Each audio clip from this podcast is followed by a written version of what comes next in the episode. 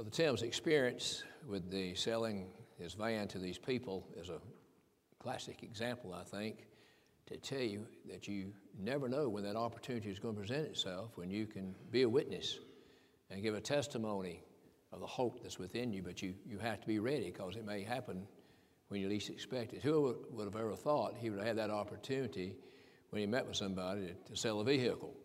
And yet he did. So let's keep that in mind. It always reminds me of the story, too, when somebody uh, was asked what they believe, and they said, Well, I believe what my church believes. And they said, What's your church believe? He said, Well, church believes what I believe. Uh, what do you and your church believe? We believe the same thing. That's not the kind of answer Peter's talking about, okay? Peter's not talking about giving that kind of response. You got to do a little better than that. This morning, I'd like to take a look at Ephesians chapter 4, beginning in verse 8. Now, the book of Ephesians is such a wonderful book. It has six chapters. The first three chapters pretty much deals with doctrinal truths, fundamental, foundational truths of our relationship with God and our salvation. And then the last three verses, excuse me, three chapters, uh, go into practical uh, information, teaching us what our response should be, what our duty and responsibilities are, and following God in the pathway of discipleship. But I want to take a look at uh, verses uh, 8 through 12 in particular this morning. Now, he starts off by saying, Wherefore he saith. Now, in the New Testament, when you read an expression like, Wherefore he saith, he's talking about God and he's talking about something that's already been recorded earlier in the Old Testament. And this is important because uh, he's going to quote from Psalm 68 18. And you go to Psalm 68 18, and it's not going to speak to you, right? In, in an audible sound. But yet God is speaking in Psalm 68 18. This shows Paul's confidence in the inspiration of the Scripture. In other words, Psalm 68 18 was written by the psalmist David under the inspiration of the Holy Spirit. That's what it means. Wherefore he saith, we read the scripture, it's just like God speaking to us. He is speaking to us. Wherefore he saith, when he led captivity captive on high, well, he, wherefore he saith, uh, when he ascended on high, he led captivity captive and gave gifts unto men. Now, the Lord Jesus Christ ascended on high. We read this ascension in Acts chapter 1. After his resurrection, he spent 40 days on the earth. And after 40 days, he left this earth, this world, and went back to heaven where he came from. Reminds me what Paul told Timothy in 1 Timothy 3:15, without controversy, great is the mystery of godliness.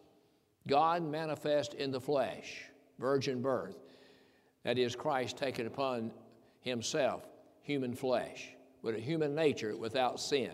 That's why he was conceived in the womb of a virgin. He was conceived by the Holy Ghost. So he was God manifest in the flesh. He was justified in the Spirit.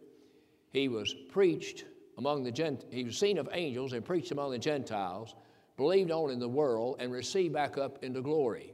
We have his descension, his life, and his ascension. So here he says, Wherefore he saith, and again he's quoting from the 68th Psalm, verse 18, Wherefore he saith, when he ascended up on high, he did something.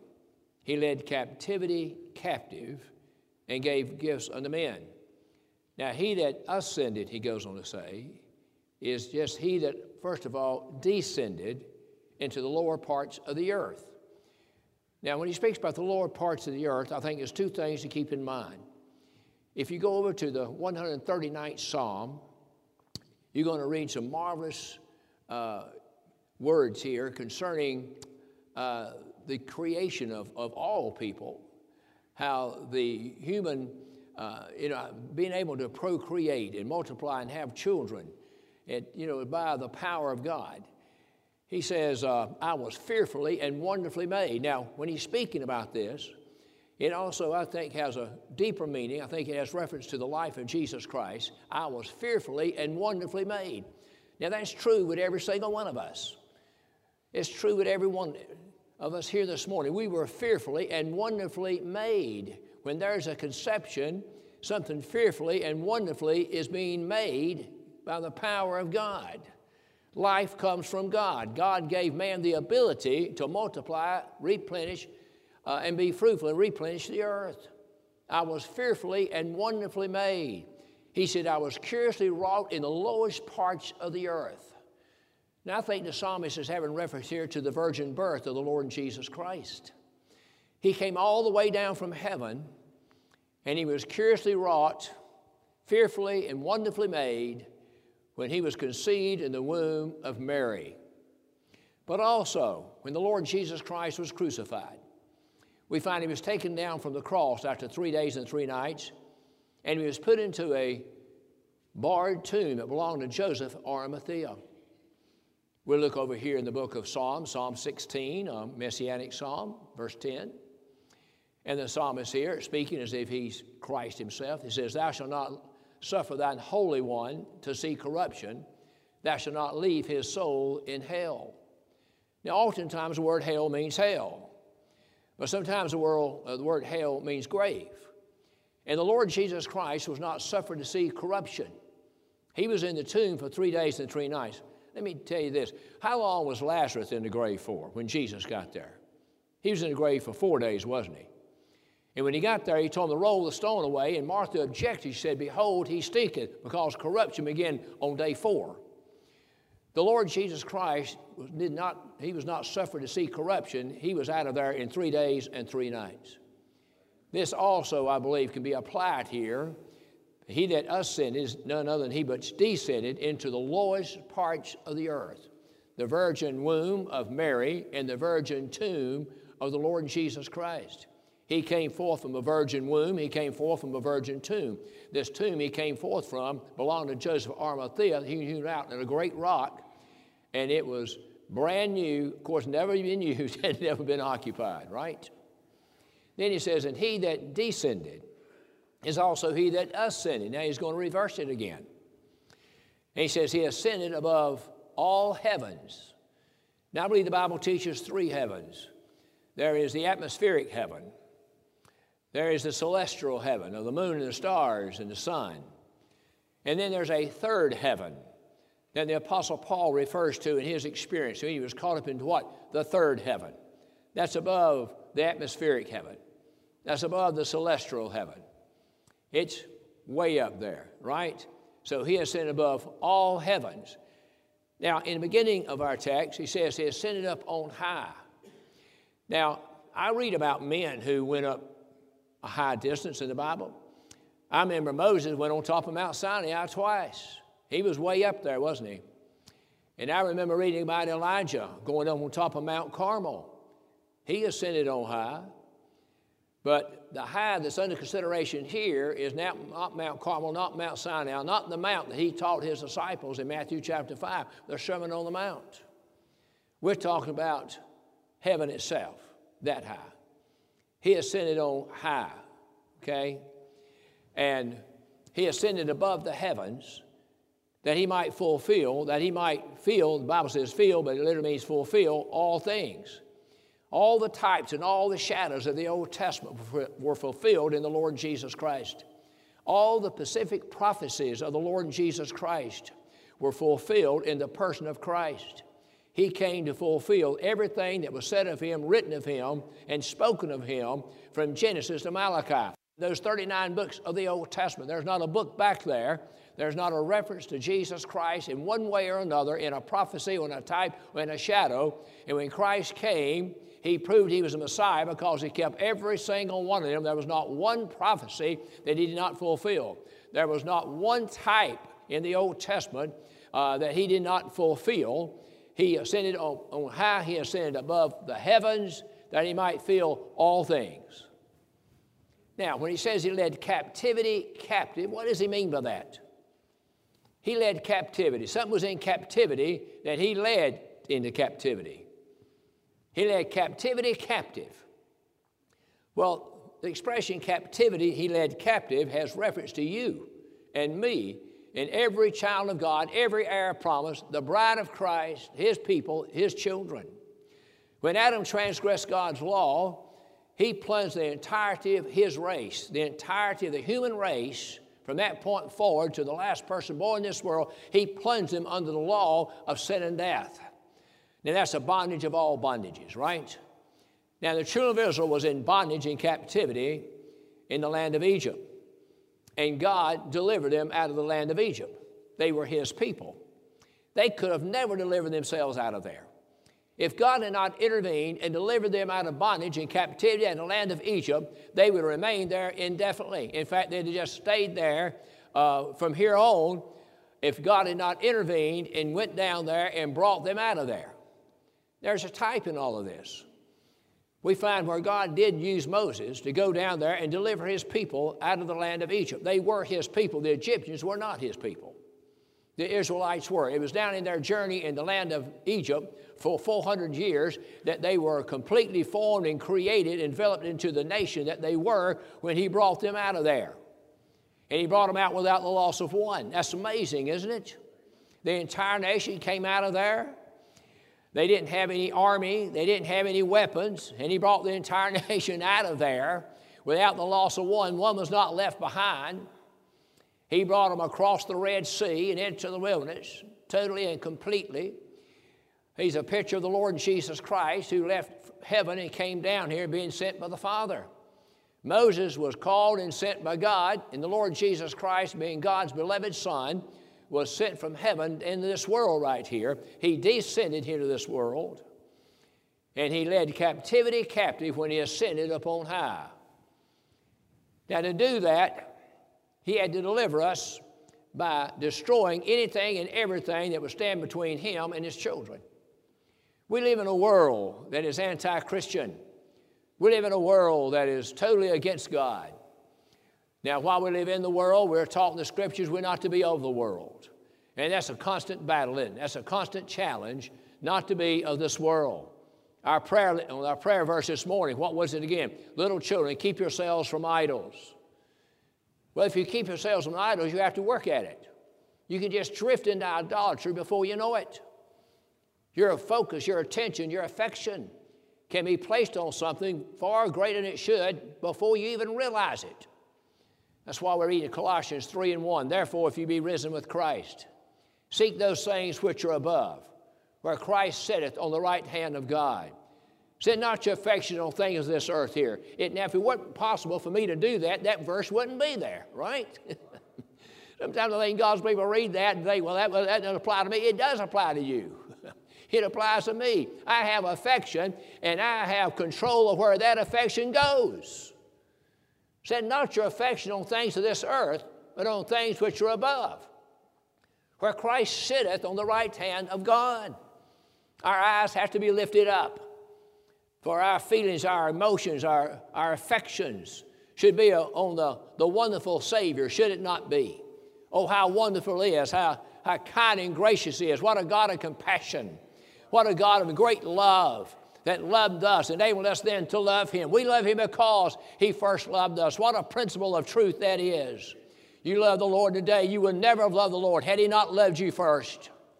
He loved you first and made Himself known to you when He bore you the Spirit of God and placed His divine nature within your heart, within your soul, giving you the ability to respond by prayer and walk by faith and to love Him with all of your heart, all your mind, all your soul, and all your strength. Little children, little children, keep yourselves from idols, he says. In the last verse of John chapter 16, and when you read this, remember this is an entire discourse that begins in John 14, John 14, 15, 16. This just before his high priestly prayer in John 17, before he goes to the Garden of Gethsemane in John 18 and then taken and crucified, etc. In John 19, 20, and 21, his resurrection. So we're getting right toward the end, my friends, of his life before he goes to Calvary. And he gives his disciples an encouraging message. And he said in John chapter 14, he starts it off, little children. he says unto his brethren, he says, uh, he says, uh, you believe in God, believe also in me. Let not your hearts be troubled. I'm telling you, so many things in this world can trouble your heart uh, your heart can be like a raging sea sometimes with all the problems and the trials and the tribulations in it. But I'm telling you, the same Jesus that spoke peace to that storm when the disciples in that ship on the Sea of Galilee can speak peace to your heart and calm your trials and your tribulations just as easily did that sea there. It was a great storm, the Bible says, a great calm came. The greatness of the calm was in relation to the greatness of the storm, you see. He is able to do it. He's the Prince of Peace. So he says, Let not your heart be troubled. You believe in God, believe also me. For in my Father's house are many mansions. If not so, I'd have told you so. And I go to prepare a place for you. That where I am, there you may be also. If I go to prepare a place for you, I'll come and receive you unto myself. What a way to start this message. what a way to start this discourse to his disciples. And then you can read the contents of 14, 15, 16. Here's how he ends it. He says unto them, Let not your hearts be troubled again. He starts and ends it the same way. Let not your hearts be troubled. He said, In this world ye shall have tribulation. Now that's not a maybe, brother. That's a, that's a sure thing. In this world ye shall have tribulation. But be of good cheer. I love the be of good cheer expressions in the Bible. Pay attention to them because it's going to tell you something that can change your attitude. You know, there's a saying, uh, you're the only one that can change yourself, but sometimes you change yourself, it changes everything. Is that not your experience? You're the only one that can change yourself. But by changing yourself, it can change everybody and everything around you to everything be much, much better. Be of good cheer. Why? Because I've overcome the world. This world we have such a struggle with. He says, I've overcome the world. And therefore, he says, be of good cheer. I'm thankful to preach that to you this morning. The world we live in is a conquered world. Oh, it's still here to vex us, just like the cities of Sodom and Gomorrah vexed the spirit of Lot. Lot was not where he was supposed to be. He was in the wrong place. He made a bad decision. You exercised bad judgment. He was one of God's children in the wrong place. It vexed his spirit. This world vexes my spirit. It gets worse and worse. It, it doesn't get better. The Bible says these things shall wax worse and worse, and I see it before my very eyes. Do you not? It used to be kind of slow and creeping. Now it's ra- raging and rushing. it just is incredible the things you see the things you hear and the attitude of people and what they're trying to push and the agendas and uh, objectives of the wicked and the evil here of this world. It's just uh, incredible. But I can tell you, in the midst of all of that, Jesus can still speak peace to your heart and soul. In the midst of all of that, remember the words of the Lord Jesus Christ. Be of good cheer. Why? Because I have overcome the world. Amen. Another one of our enemies, obviously, is the devil himself. In the book of Hebrews 2 and 14, we find the Lord. Uh, Take it, well, Paul speaking about the Lord, he says, For the children are partakers of flesh and blood. He likewise took part of the same. That's when he uh, descended into this lower parts of the earth. For as the children, that's us, who are partakers of flesh and blood, he likewise took part of the same. Man transgressed God's law. It take man to mend God's law, to satisfy God's law, you see. But when God looked, there was none to help. Twice in Isaiah, we find that expression. We use this one in Isaiah 63 5.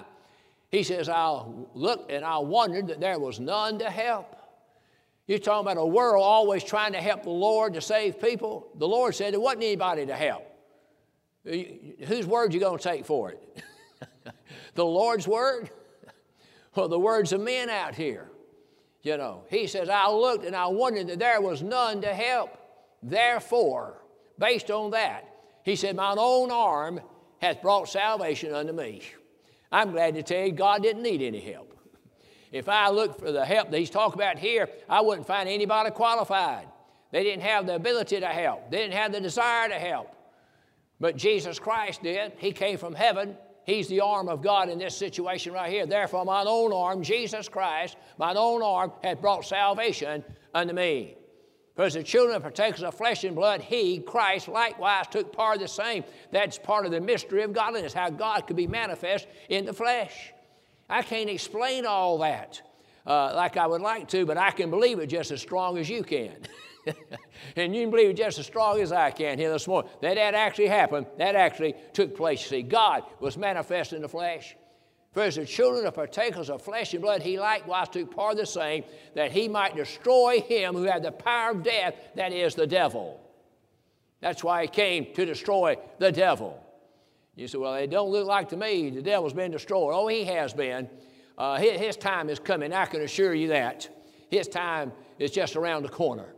All right? So he destroyed him, had the power of death. That is the devil. Here's another enemy that the Lord Jesus Christ destroyed. When the Lord Jesus Christ came out of that tomb after three days and three nights, you know what he destroyed there? He destroyed death. He destroyed the grave. He conquered death, he conquered the grave, and that's another enemy he took care of for us. All this was necessary and needful for him to lead, lead captivity captive. When he got it all done, he destroyed the world, he destroyed Satan, he destroyed death, he destroyed the grave. Anything and everything, brother, in the human nature of mankind. Uh, my human nature is, just bothers me daily. I, I wish I could get away from it, but it wants to go with me everywhere. It, it, I just went to Knoxville, Tennessee to preach Friday night and two times Saturday, and he went with me all the way up there. He went with me to church up there. He came back with me all the way back down here. I had problems with him going, problems while I was there, problems coming back. I've had all kind of problems with him here this morning already. Don't you think I wouldn't lock him up with a dozen padlocks if I could, where he would never bother me again. I'd do it if I could, but I know I can't. But I know this the Lord Jesus Christ is taking care of that as well. Yes, he has. Thus, he, therefore, he has said, when he ascended on high, he led captivity captive. Just like God brought Israel out of the land of Egypt without the loss of one. He went down and got captivity and brought them out and made them captive to him, you see. But that's a good thing.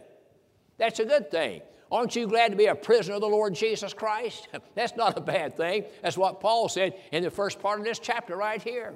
Therefore, I say unto you, as a prisoner of the Lord Jesus Christ, I don't mind being a prisoner of the Savior. I don't mind being in captivity to the Savior. He led captivity captive. And I'm telling you what, nobody's going to be able to ever get you out of His hand. You're his captive this morning, and you'll always remain his captive. That's a good thing. Oh, Jesus, in John chapter 10, as he was speaking to the Jews, he said, I'm the good shepherd of the sheep. I'm the good shepherd. I know my sheep, they hear my voice, and they follow me. And I give unto them eternal life, and they shall never perish. Why? Because he holds them captive in his hand. They shall never perish and no man can pluck them out of my hand. And my Father which gave them me is greater than all, and no man can pluck them out of my Father's hand. Why? Because they're captive in the hand of God. I'm telling you, my hand's uh, a little bit on the weak side now. Uh, they never have been powerful hands, but they're a little weaker now than before. I find myself every once in a while dropping my keys, dropping a remote, dropping something I'm just trying not to drop dishes. Uh, I don't want Karen to be on me about that. So I don't want to drop the dishes, uh, especially if something's in it good. You know? but anyway, um, I, I have a tendency to drop things. But I'm telling you, God's hand is not like my hand. God's hand never has been anything less than omnipotent and powerful and strong, and nobody can take you out of the hand of Christ. When He ascended up on high, He led captivity captive. And he gave gifts unto men. He didn't just do the work of redemption, he, he went beyond that. And he gave gifts unto men, gifts that men could not acquire, gifts that man, men could not buy, gifts that men could not go and find of their own. He gave gifts unto men. He tells us what the gifts are, and he gave some apostles. Now, there were multiplied many disciples, but there were only 12 apostles. And in the book of Mark, chapter 1, you're going to find where the Lord Jesus Christ went to a mountain all night in prayer. And then the next morning, he chose 12 men from those disciples for his apostles. Now, there's two, three points in that. Number one, these apostles didn't volunteer for the job.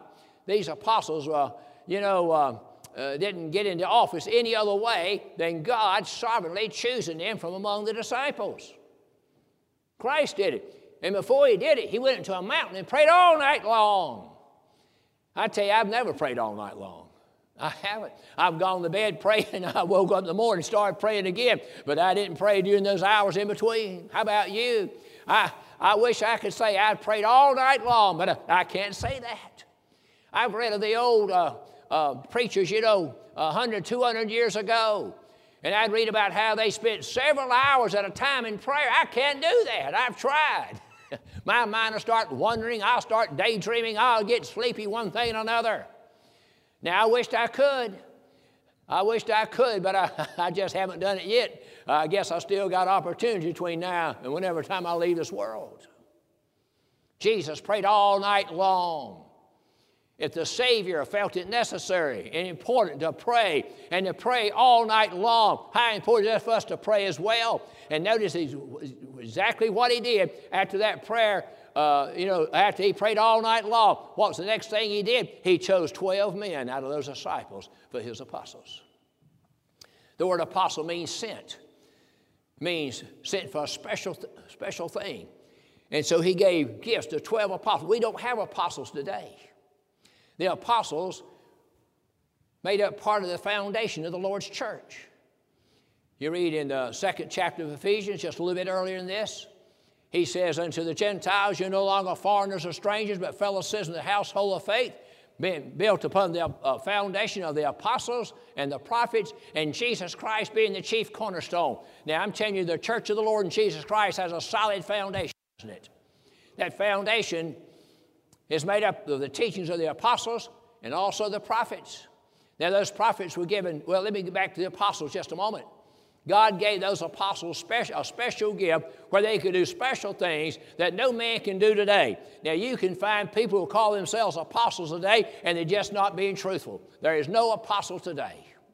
One of the requirements of an apostle was he, he had to see the Lord Jesus Christ. After his resurrection, and they all saw it. But there come a man down the road who didn't see it like the other 11 did. His name was Saul of Tarsus, but he was called up to the third heaven after his experience on the Damascus Road and became the Apostle Paul. He was called to the third heaven and he saw the resurrected Christ. I'm telling you, Paul was as qualified as the other 11 were. And the Lord gave them special powers to authenticate their apostleship. So there can be no question. They were men of God, sent of God to do the job God sent them to do. It was their responsibility to go and establish churches and constitute churches, etc. And Paul had three missionary journeys, as is oftentimes referred to, where he went and started churches like the church at Philippi and the church at Thessalonica, etc., etc. Then he says that there were prophets. Now, normally people think of a prophet as being somebody that can foretell future events. And we read primarily about the prophets in the Old Testament. But the scripture speaks about prophets in the New Testament. Now, remember this when the church was being established with the apostles and the prophets uh, uh, being the foundation of it, they didn't have a complete New Testament. They didn't have a Bible like you've got. They had the Old Testament. And God used some of the apostles to write the New Testament. But God gave them the special ability, the special insight to reclaim the special truths of God's Word when they didn't have a Bible to read and to study from. Now, I'm not an apostle. Now, I'm not a prophet. They don't exist anymore. There's no purpose for them anymore, no need for them anymore. So, what am I supposed to do? I'm supposed to study the Word of God.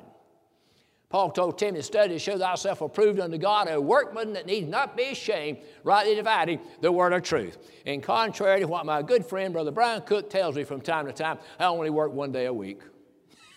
he likes to tell me that. I know he knows better. Anyway. a workman need not be ashamed, but rightly dividing the word of truth. It takes diligence, it takes time, it takes reading, it takes study, it takes word uh, study, it takes comparison, etc., etc. And a man's got to have time to use his mind in the right manner, in the right way. And I thank Bethel Primitive Baptist Church here this morning for giving me that opportunity as your pastor. If it were not for you and your generosity, and your faithfulness, and your dedication, and your understanding of these things to be able, you know, to respond in a way that frees me up where I have the time to use my mind, I wouldn't have the time to do it. Study to show thyself approved unto God, a workman that need not be ashamed, but rightly dividing the word of truth. I'm glad to tell you, I've never tried to divide truth from error because error doesn't exist in the Bible but they have to rightly divide the word of truth. It's a wonderful book, miraculous book, amazing book. It can't be read just like an ordinary book. He gave gifts unto men. And he gave some apostles, he gave some prophets, and he gave some the gift of evangelism. Now, Paul tells Timothy in 2 Timothy 4 5 to do the work of an evangelist. Now, evangelists are not what normal people think about uh, what an evangelist should be. Most people think an evangelist is somebody that goes around the country traveling a lot and preaching a lot. But a true evangelist is somebody who takes the gospel to an area where the gospel does not exist. It's taking the gospel to an area where there's no church and there's no gospel. Breaking new ground, in other words, going to areas that maybe, uh, again, and this was done a lot more in a century or two centuries ago than it's being done today. So he gave some evangelists. The middle word, the, uh, the middle letters of the word evangelist spells angel. Evangelist, angel's right in the middle of it. What's the definition of an angel? An angel's a messenger. So he gave some evangelists. You'll read in Acts chapter 12 a man named Agabus that was a prophet. All right, I meant to mention this a while ago, but prophets do not exist anymore. No apostles, no prophet. But notice one that does still is still here: Jesus Christ, the chief cornerstone. Every, every building has a cornerstone, and Jesus Christ is the chief cornerstone of his church. And when you read about the church in the Bible, you're going to find where the word church is used in two different ways. One way it has reference to the triumphant church, that is to the captive, uh, that, you know, uh, the captivity, it was led captive. That's the triumphant church. Every child of grace, every heir of promise, every elect child of God that belongs to the Son given to him by the Father are part of that triumphant, invisible church that's going to be all in glory some sweet day. And then there's what we call the visible church, the, the militant church, or the visible church that Jesus Christ established here in Matthew 16, 18, said, Upon this rock I'll build my church. The true church of the Lord Jesus Christ is built upon the person and the work of the Lord Jesus Christ. It's built upon His sovereignty. It's built upon His omnipotence, His omnipresence, His omniscience. It's built upon uh, the finished work of the Son of God. Oh, how we should rejoice in that statement of our Savior when He says, I have finished the work. He either did it or He did not. What was the work he came to do? He came to save his people from their sins, and they're either saved or they're not saved. There's this man one time, he came up to this preacher, and he's, he was wanting, he's soliciting for money. And uh, he said, Well, who do, what, what organization you belong to? He said, I belong to the invisible church. He said, Where does this invisible church meet, and who's the pastor? He says, I belong to the invisible church. He says, and you're not the church because I belong to the invisible church. So the man says, Well, here's some invisible money to take to use of your invisible church. this is the visible kingdom. This is the visible church of the Lord Jesus Christ.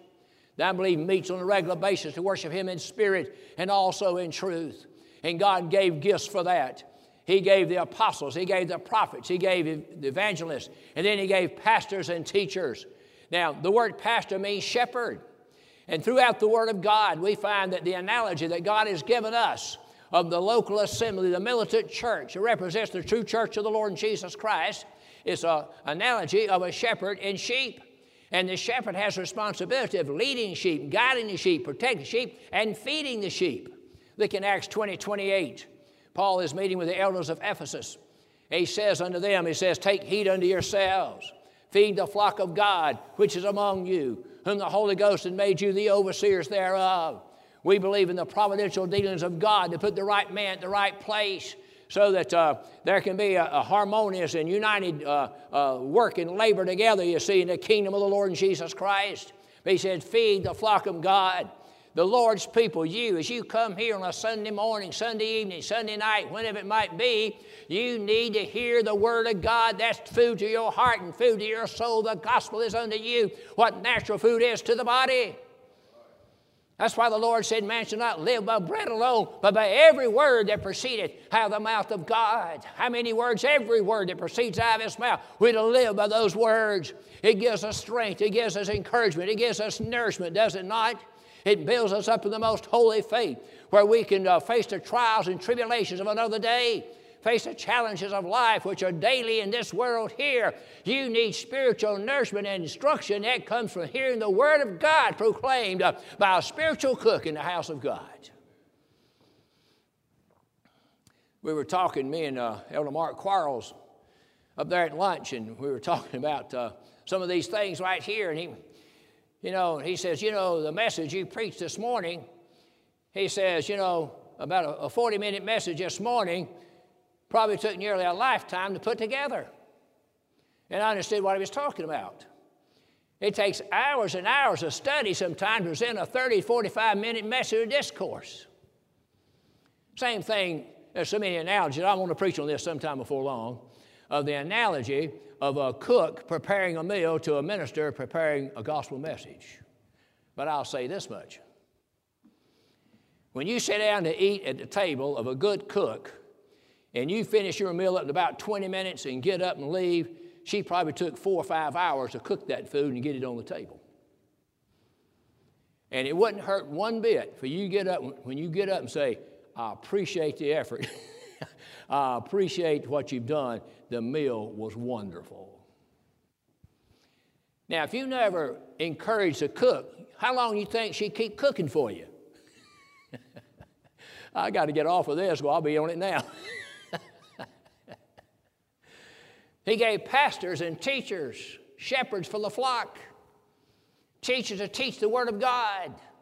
And three reasons right here. And notice this is for the perfecting of the saints, not to make saints. Only God can make saints. The word saint is part of the word sanctified that Brother Tim spoke about this morning.